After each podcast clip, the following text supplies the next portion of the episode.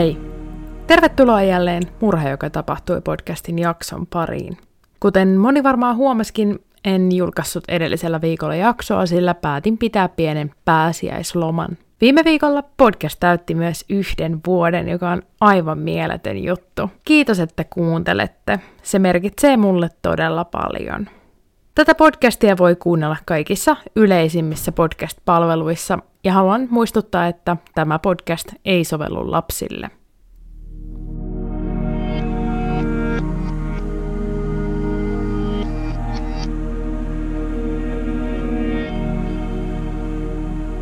Tämänkertaisessa jaksossa matkataan Australiaan, jossa mun podcast ei ole ainakaan muistaakseni vierailut aikaisemmin. Tämä jakso sisältää seksuaaliväkivaltaa, eläimiin sekaantumista ja muuta häiriintynyttä käytöstä.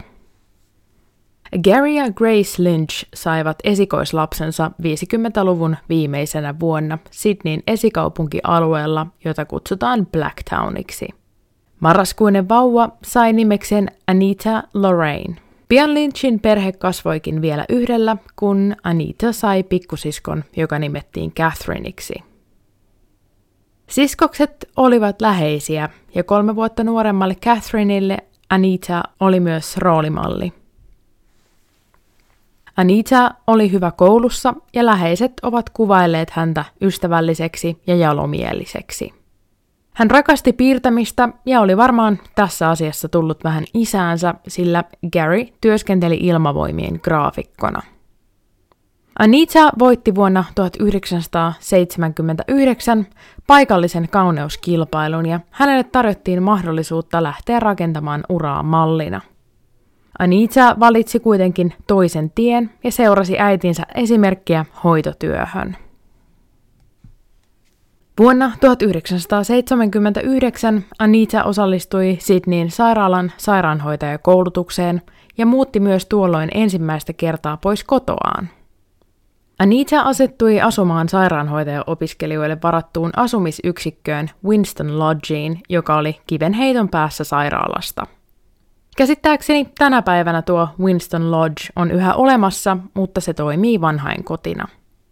Kun Anita oli ollut koulutusohjelmassa kuusi viikkoa, Winston Lodgeen muutti uusi sairaanhoitaja-opiskelija nimeltään John Cobby. John oli 23-vuotias surffari jäbä, joka oli viime vuodet reissannut ympäri Australiaa keräten kokemuksia ja eläen rentoa surffielämää. John oli jo muutamaa vuotta aikaisemmin hakenut toisen paikkakunnan sairaalan sairaanhoitajakoulutukseen ja tykästynyt alaan. Erimielisyydet esimiehen kanssa oli saanut Johnin lopulta keskeyttämään ensimmäisen koulutuksen, ja John oli jatkanut matkailua ja elämänsä suunnan etsimistä. Tämä oli vain hyvä asia, sillä kaikki tämä johti Sydneyn sairaalaan ja koulutusohjelmaan, jossa hän tapasi Anitan. John huomasi Anidan heti – mutta ajatteli, ettei Anidan kaltainen upea nainen voisi kiinnostua Johnista. Pian Anida ja John alkoivat tapailla, mutta he pitivät suhteensa salassa muilta sairaanhoitaja-opiskelijoilta. Kaikki kuitenkin tiesivät. Yleensä näitä rakkauden asioita on vaikea peitellä niin, ettei kukaan tajuaisi mitään. Pari vietti aikaa enenevissä määrin yhdessä ja melko pian suhde muuttui vakavaksi, eikä aikaakaan, kun Anita ja John päättivät hääpäivän. Päiväksi valikoitui maaliskuun 27. vuonna 1982. Jo ennen hääpäivää Anita sai tietää olevansa raskaana, ja vauva olikin tervetullut uusi perheenjäsen, mutta valitettavasti raskaus keskeytyi varhaisessa vaiheessa – Mun katsomassa dokumentissa Anidan sisko Catherine kertoi, että Anida ja John lohduttautuivat ajatuksella, että heistä tulisi jonain päivänä vielä vanhempia, vaikka tämä raskaus menikin kesken. Anita ja John sanoivat tahdon maaliskuussa, ja John on kertonut, että hääpäivä tuntui hänestä epätodelliselta, sillä Anita oli maailman kaunein nainen, ja John pääsisi naimisiin tämän kanssa. Anidan vihkisormusta on kuvailtu erikoiseksi, sillä sormuksessa oli kolme ristikkäin kulkevaa rengasta, valkoista, punertavaa ja keltaista kultaa. Häiden jälkeen Anita ja John muuttivat pois Winston Lodgeista omaan vuokra-asuntoon Sydneyn kaupungin laitamille, lähelle Johnin perhettä, joiden kanssa pari oli läheinen. Anita ja John elivät normaalia elämää. Anita työskenteli Sydneyn sairaalassa ja John teki keikkatöitä eri sairaaloissa ympäri Sydneyä. Heillä oli kaksi koiraa ja purjevene, jolla he viettivät paljon aikaa. Vuonna 1984 Anita ja John muuttivat Coffs Harboriin, sillä John halusi kouluttaa hevosia, ja kenties Anitakin kaipasi jotain uutta elämäänsä. Anita sai töitä paikallisesta sairaalasta ja pariskunta asettui uudelle paikkakunnalle. Coffs Harbour on yli viiden tunnin ajomatkan päässä Sydneystä, joten tätä voisi sanoa aika radikaaliksi muutokseksi pariskunnan elämässä.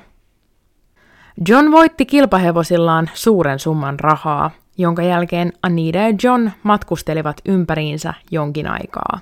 Muutaman maan jälkeen Anita ja John päätyivät Italiaan, jossa matkakassa ammotti tyhjyyttään, ja loppureissu rahoitettiinkin Johnin perheeltä saadulla lainarahalla. Matkailua kesti noin vuoden verran, ja Anita ja John palasivat Australiaan vuonna 1985. Dokumentissa nimeltä You Thought You Knew It All John kertoi olleensa tässä vaiheessa valmis palaamaan työelämään ja niin sanottuun tavalliseen arkeen. John kertoi haaveilleensa myös perheen perustamisesta tässä vaiheessa. Anida oli kuitenkin toista mieltä, sillä hän halusi jatkaa reissaamista, kokea uusia asioita ja nähdä maailmaa. Anida ei ollut vielä valmis asettumaan aloilleen ja perustamaan perhettä. Nämä erimielisyydet ajoi pariskunnan miettimistauolle. He miettivät tahoillaan, oliko elämää järkevää jatkaa yhdessä, sillä he halusivat eri asioita. John on kertonut, ettei uskonut kyseessä olevan lopullinen ero. Hieman ennen joulua vuonna 1985 Anita muutti vanhempiensa luokse Blacktowniin Sydneyn esikaupunkialueelle. Blacktownia on kuvattu vaaralliseksi alueeksi, sillä siellä rikollisuusaste on Sydneyn korkein. Tähän väliin haluan kertoa, että kun tutkin Australian vaarallisimpia kaupunkeja, törmäsin satiiriseen blogikirjoitukseen, missä Adelaidea kuvattiin kaupungiksi, jossa on pelkästään kirkkoja, pubeja ja sarjamurhaajia. En itse tosin tiedä ainuttakaan sarjamurhaajaa Adelaideista. Tietääkö teistä joku? Kun Anita oli asunut vanhempiensa luona vain viisi viikkoa, he tappasivat Johnin kanssa ja viettivät viikonlopun yhdessä rannikolla. John on kertonut, että tuo viikonloppu oli kuin häämatka, jolle he eivät olleet aikaisemmin menneet. Viikonloppu oli romanttinen ja pari vannoi rakkauttaan toisilleen useasti tuon viikonlopun aikana. Anita ja John sopivat, että he alkaisivat etsiä yhteistä asuntoa seuraavan viikon maanantaina, joka näyttäisi kalenterissa helmikuun kolmatta. Helmikuun toinen päivä vuonna 1986 oli siis sunnuntai. Anidalla oli työpäivä, jonka jälkeen hän oli sopinut tapaavansa kahden työkaverinsa kanssa illallisen merkeissä Sydneyn Redfernissa. Blacktownista Redferniin oli noin 40 minuutin matka autolla. Redfern on yksi keskeisimpiä alueita Sydneyssä ja se sijaitsi melko lähellä Winston Lodgea, jossa Anida oli asunut opintojensa ajan. Anida illallisti ystäviensä kanssa ja saapui junalla Blacktowniin hieman ennen ilta kymmentä. Anidan tapoihin kuului soittaa isänsä hakemaan hänet juna-asemalta, mutta tällä kertaa aseman kolikkopuhelin oli rikottu, joten Anida joutui kävelemään.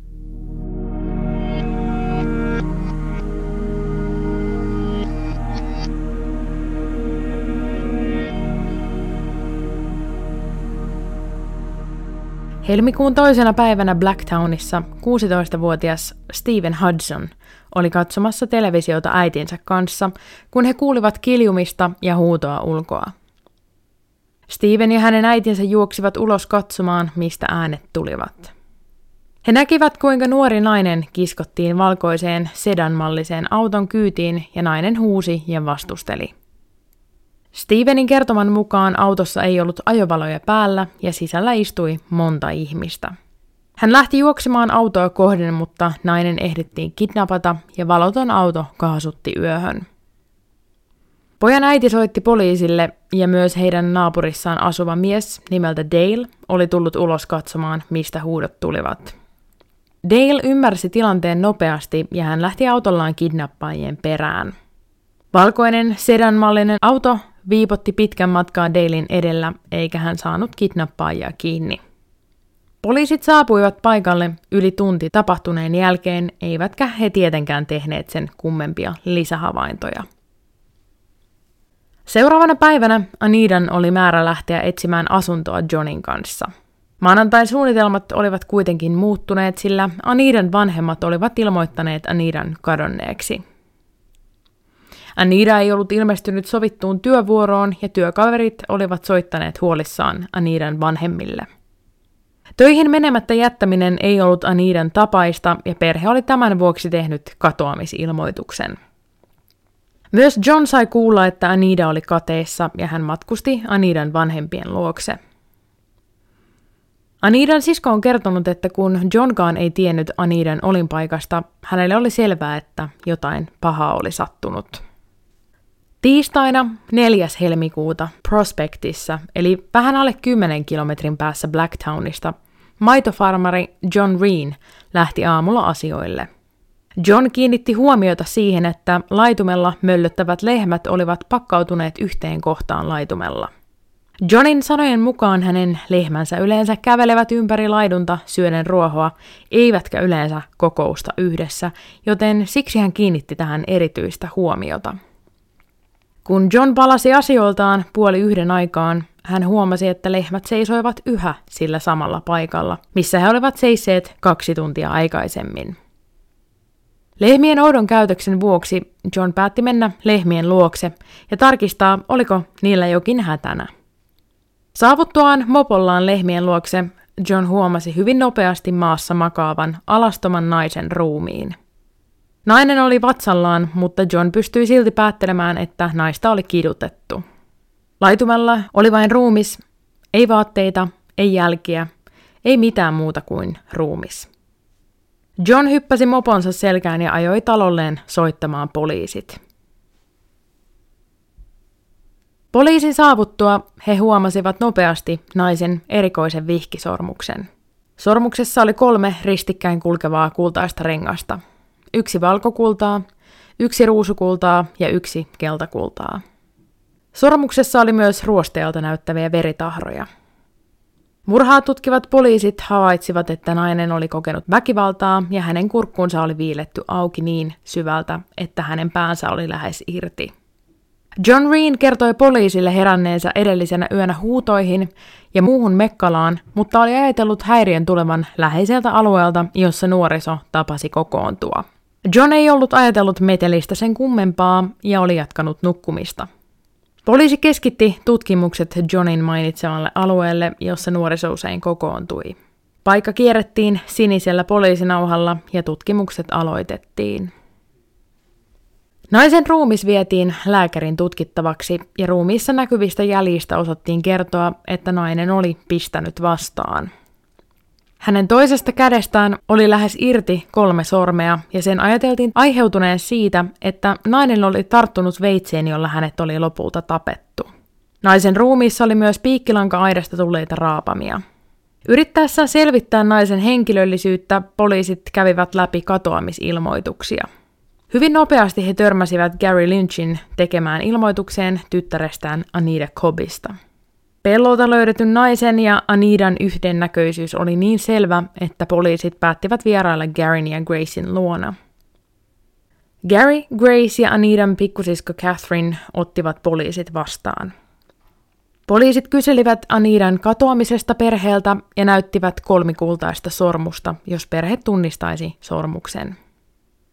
Pikkusisko Catherine kertoi poliiseille, että Anidalla oli kyllä samanlainen sormus, mutta Anidan sormus ei ollut ruosteessa toisin kuin poliisien tuoma sormus. Poliisit joutuivat korjaamaan, ettei kyseessä ollut ruoste, vaan veri. Koska Anidan äiti Grace oli sairaanhoitaja ja oli kohdannut elämänsä aikana useita kuolleita ihmisiä, hän tarjoutui tunnistamaan Anidan ruumiin. Poliisit ehdottivat kuitenkin, että isä tai muu perheenjäsen tunnistaisi Anidan ruumiin, sillä poliisien mukaan äidin ei kuulu nähdä lastaan siinä tilassa, jossa löydetyn naisen ruumis oli. Lopulta Anidan isä Gary ja Catherinein aviomies ajoivat ruumishuoneelle ja tunnistivat pellolta löydetyn naisen Anidaksi. Anita Colby oli kuollessaan 25-vuotias. Koska Anidalla ja Johnilla oli ollut avioliitossaan haasteita ja he asuivat tapahtumien aikaan eri osoitteissa, poliisit ensitöikseen epäilivät Johnia. John vietiin nopeasti poliisin kuulusteluihin, jossa myös Johnille itselleen kävi ilmi, että hän on pääepäilty. Johnin kuulustelut olivat painostavat ja poliisit jopa sanoivat ääneen useaan otteeseen, että John tappoi Anidan. Poliisit ovat jälkikäteen selittäneet, että 90 prosenttia murhista tehdään läheisten tai työkavereiden toimesta, joten oli luonnollista olettaa, että eroprosessissa oleva aviomies tappaisi vaimonsa. John kuitenkin vastusti ja kertoi poliiseille, ettei hän ollut tappanut Anidaa. Käsittääkseni Johnilla ei ollut vahvistettua alibia Anidan katoamisen ajalle, joten se vahvisti poliisien epäilyksiä. Jossain vaiheessa kuulusteluja poliisit käyttivät Johnin kertoman mukaan jopa fyysistä väkivaltaa ja yrittivät näin saada haluttua totuutta ulos Johnista. Mä katsoin mielenkiintoisen haastattelun, jossa toimittaja haastatteli Anidan murhatutkinnan päätutkijaa nimeltä Ian Kennedy, joka oli kuulustellut parinsa Graham Rosettan kanssa Johnia. Toimittaja kysyi Kennedyltä väkivaltaisista tilanteista kuulusteluhuoneessa, joista John oli kertonut julkisuuteen, mutta Kennedy ei muistanut niitä ollenkaan. Kennedy osasi sanoa vain sen, että lopulta John Colby tunnusti murhanneensa Anidan. Mä paljastan jo tässä vaiheessa, ettei John oikeasti tappanut Anidaa, mutta poliisien väkivalta ja painostus siinä tilanteessa, jossa John oli, ajoi hänet tunnustamaan.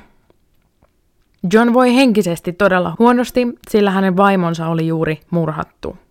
John on kertonut ajatelleensa, ettei sillä ollut mitään väliä, tappoiko hän Anidan vai ei, sillä hän toivoi itsekin olevansa kuollut, ja sen vuoksi hän tunnusti Anidan murhan. Hyvin pian tunnustuksen jälkeen todettiin, ettei John ollut enää edes epäilty. Jakson alussa kerroin monestakin silmin näkijästä, jotka näkivät kuinka Anida revittiin tieltä auton kyytiin, jossa oli monta ihmistä sisällä. Oli siis hyvin epätodennäköistä, että John olisi ollut kukaan heistä. Anidan hautajaisia vietettiin helmikuun 10. päivä. Suuret hautajaiset keräsivät yhteen Anidan kaikki ystävät, työkaverit ja perhetutut niin Anidan kuin myös Johnin puolelta. Surullisten hautajaisten aikaan John itki, ettei Anida saa viedä pois hänen luotaan.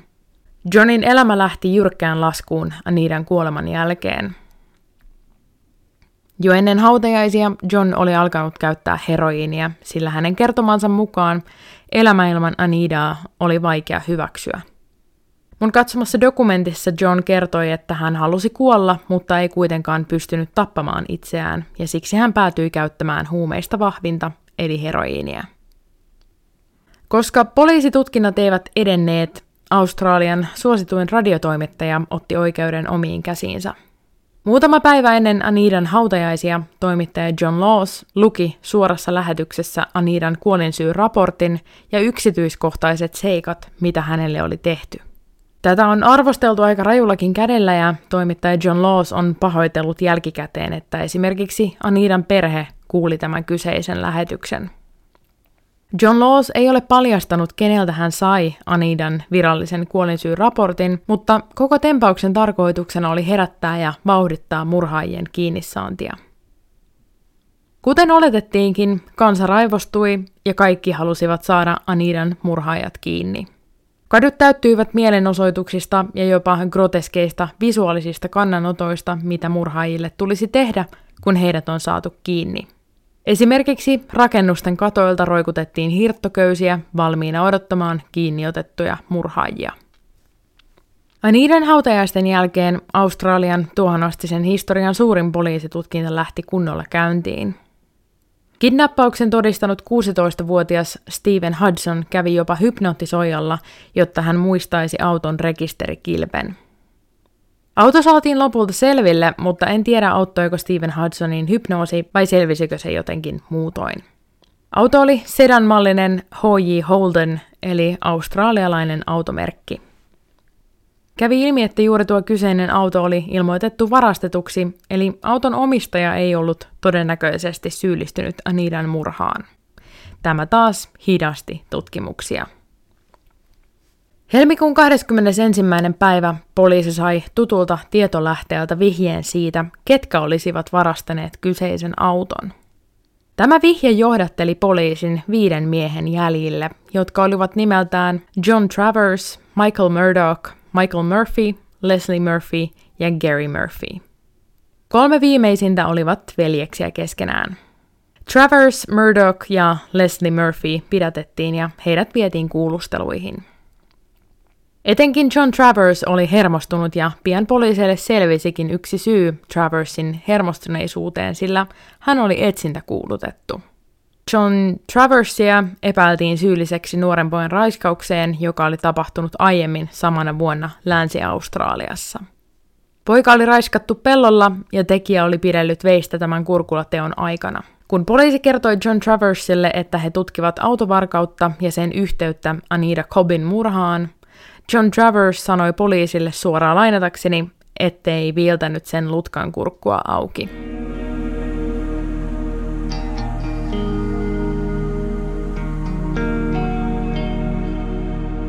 Murhatutkinnan 19. päivä valkeni ja poliisi oli pidättänyt kolme miestä Anidan murhan tiimoilta, mutta suoraa yhteyttä miehiin ja Anidan murhaan ei vielä ollut. John Traversia pidettiin lukittujen ovien takana sellissä ja muut oli päästetty vapaaksi, sillä näyttöä kiinni pitämiselle ei kai ollut. Helmikuun 28. päivä John Travers pyysi poliisilta, jos hänen tatinsa voisi tuoda hänelle puhtaita vaatteita – kun John Traversin täti saapui poliisilaitokselle, käsittääkseni täti kertoi poliiseille haluavansa auttaa heitä. John Traversin täti oli entinen heroiniaddikti ja hän oli yhä naimisissa John Traversin sedän kanssa, eli täti ei ollut biologista sukua Traversille. Poliisi kyseenalaisti tädin motiivin ja kysyi tältä, miksi hän haluaisi auttaa poliisia ja asettua sukulaistaan vastaan.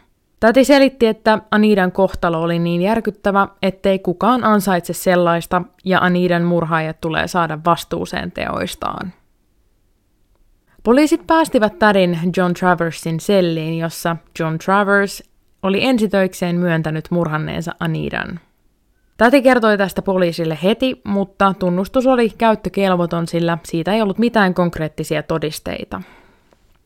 Poliisi punoi juonen, jossa tädille laitettaisiin mikki ja hänet päästettäisiin taas juttelemaan Johnin kanssa. Täti meni siis uudelleen tapaamaan Johnia ja kysyi tältä useita kysymyksiä, kuten tappoiko John Anidan, johon John vastasi myöntävästi. Täti kysyi, raiskasiko John Anidan, johon John vastasi, että kaikki paikalla olijat raiskasivat Anidan. Ja täti kysyi vielä, että miksi miesten piti tappaa Anida, johon John vastasi, sen olleen yhteinen päätös, sillä Anida oli nähnyt kaikkien miesten kasvot. Murhan jälkeen John kertoi miesten palanneen Johnin talolle polttamaan Anidan vaatteet ja jatkamaan iltaa kaljanjuonnin merkeissä. Tati poistui Johnin sellistä ja jatkoi matkaansa suoraan Michael Murdochin talolle jututtamaan Michaelia. Täti aloitti keskustelun sillä, että kertoi Michaelille tietävänsä Anidan raiskauksesta ja murhasta – Täti sai kerättyä äänitallenteelle niin Johnin tunnustuksen kuin myös Tadin ja Michaelin käymän keskustelun, ja se riitti vallan mainiosti poliisille syyksi pidättää keskusteluissa mainitut viisi miestä, eli John Travers, joka oli jo kiinniotettuna, Michael Murdoch, Michael Murphy, Leslie Murphy ja Gary Murphy. Poliisi pidätti ensimmäisenä Michael Murdochin ja Leslie Murphyn. Michael ja Gary Murphy lähtivät Lipettiin ja poliisi etsintä kuulutti heidät. Poliisi sai yleisövihjeen talosta, jossa veljekset piilottelivat ja poliisi suoritti taloon rynnäkön. Veljekset löydettiin ja heidät pidätettiin.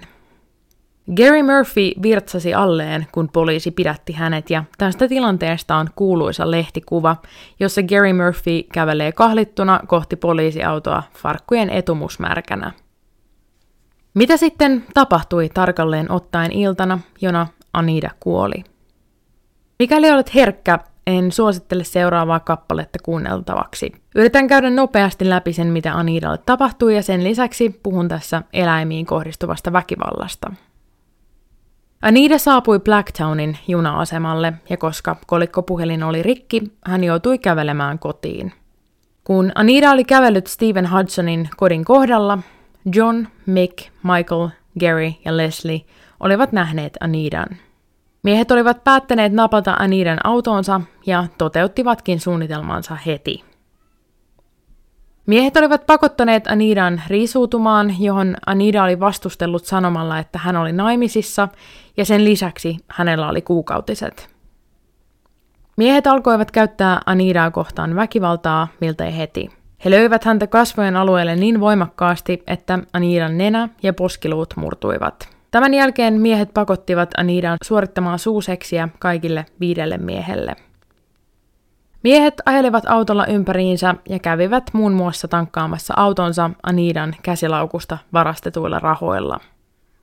Lopulta miehet päätyivät laitumelle, josta Anida löydettiin seuraavana aamuna. Ennen murhaa kaikki miehet raiskasivat Anidan autossa ja lopuksi John Travers viilsi Anidan kurkun auki. Kaikki edellä mainittu kesti yli kaksi tuntia. Kaikki viisi miestä olivat iältään 20-30-vuotiaita ja eläneet köyhyydessä koko elämänsä. Osa oli jättänyt koulut kesken jo lapsena, ja esimerkiksi John Travers on kertonut olleensa alkoholisti jo 14-vuotiaana.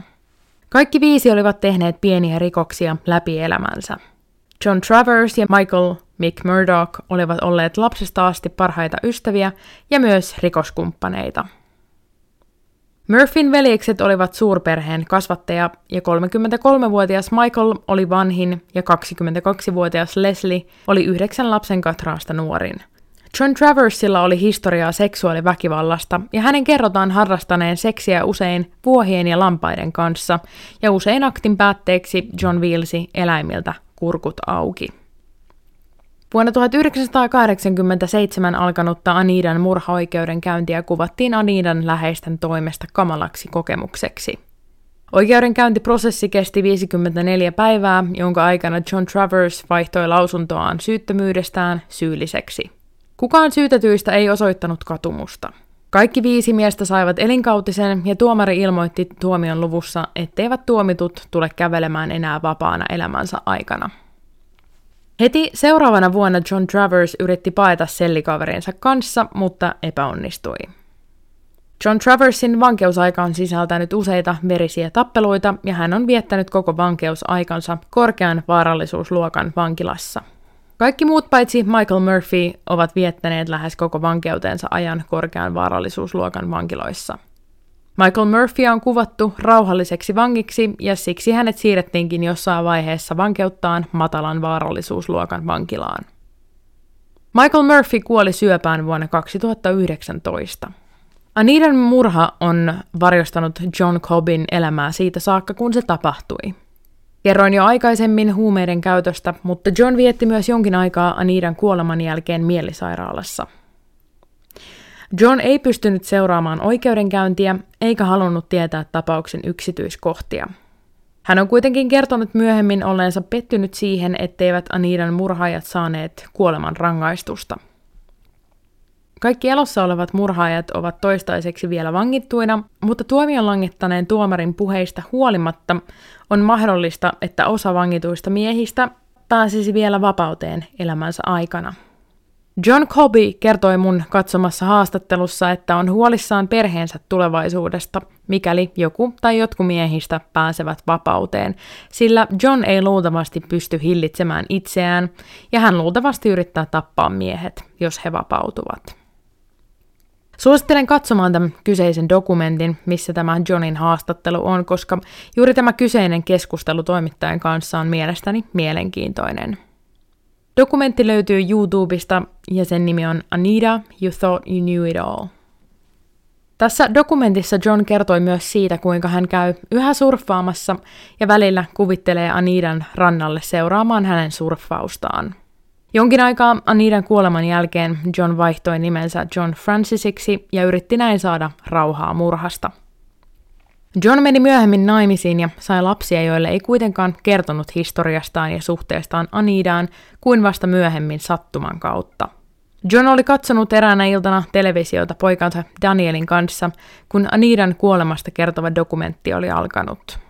Dokumentin aiheuttama reaktio oli niin voimakas, että John tunsi velvollisuudekseen kertoa lapsilleen hänen olleen naimisissa Anidan kanssa –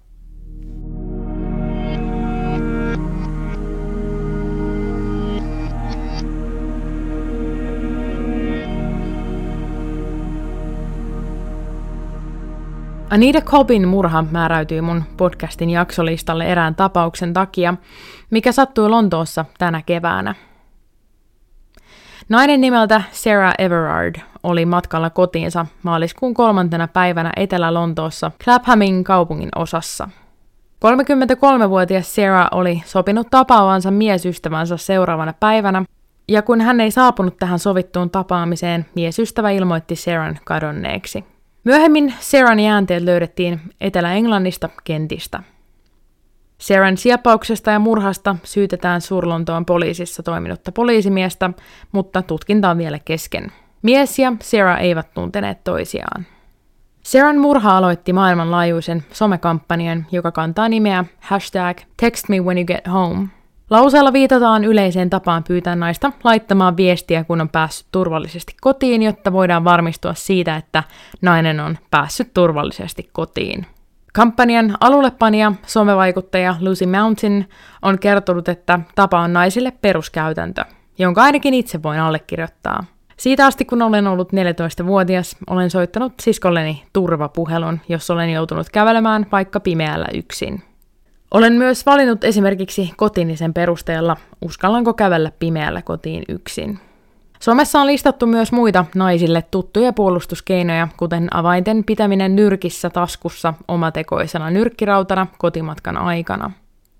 Helsingin Sanomien artikkelissa, joka käsittelee tätä nimenomaista kampanjaa, kerrotaan kuinka vuoden 2017 tasa-arvomittauksen mukaan yli puolet alle 35-vuotiaista naisista on kokenut häirintää.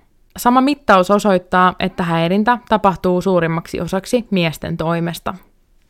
Hashtag Text me when you get home-kampanja aiheutti myös ärhäkän vastareaktion, joka kantaa nimeä hashtag not all men, eli ei kaikki miehet.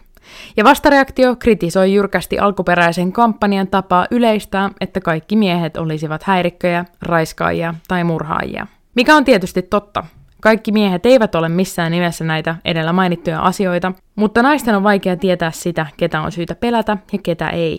Jos yli puolet alle 35-vuotiaista naisista on kokenut häirintää, niin Not All Men Campis on ennen kaikkea loukkaava ja häiritsee alkuperäisen kampanjan viestin välittämistä. Hashtag Text Me When You Get Home-kampanjan tarkoitus ei ole syyttää kaikkia miehiä, vaan puhua naisiin kohdistuvasta häirinnästä ja väkivallasta ja sen yleisyydestä. Anita Kobi oli vain kävelemässä kotiin, kuten Sarah Everard. Sarahin kuoleman jälkeen on kirjoitettu paljon siitä, minkä takia naiset eivät saa olla rauhassa. Kirjailija-aktivisti Catherine Myers kertoi Helsingin Sanomille antamassaan haastattelussa, että naisiin kohdistuvaan väkivaltaan asennoidutaan usein kuten säähän, eli sille ei vain voi mitään, mikä ei tietenkään pidä paikkaansa. Sarah Everardin muistotilaisuus järjestettiin 13. maaliskuuta 2021 ja paikalle osallistui tuhansia naisia osoittamaan tukea ja solidaarisuutta Sarah ja muita naisia kohtaan. Ironisesti, ikävä kyllä, rauhallisesti alkanut kokoontuminen päättyi väkivaltaisuuksiin, kun Lontoon poliisi päätti hajottaa kerääntyneen ihmismassan kovin ottein – Poliisi perusteli väkivaltaista käytöstään vedoten koronaan ja päällä olevaan sulkutilaan. Sulkutilan aikana Lontoossa on järjestetty muitakin mielenosoituksia ja joukkokokoontumisia. Kiitos kun kuuntelit tämän jakson. Jaksoa käsittelemään keskusteluun voi osallistua Instagram-tilillä Murha, joka tapahtui. Mun nimi on Saara ja ensi kerralla käsittelyssäni on taas jokin toinen murha, joka tapahtui.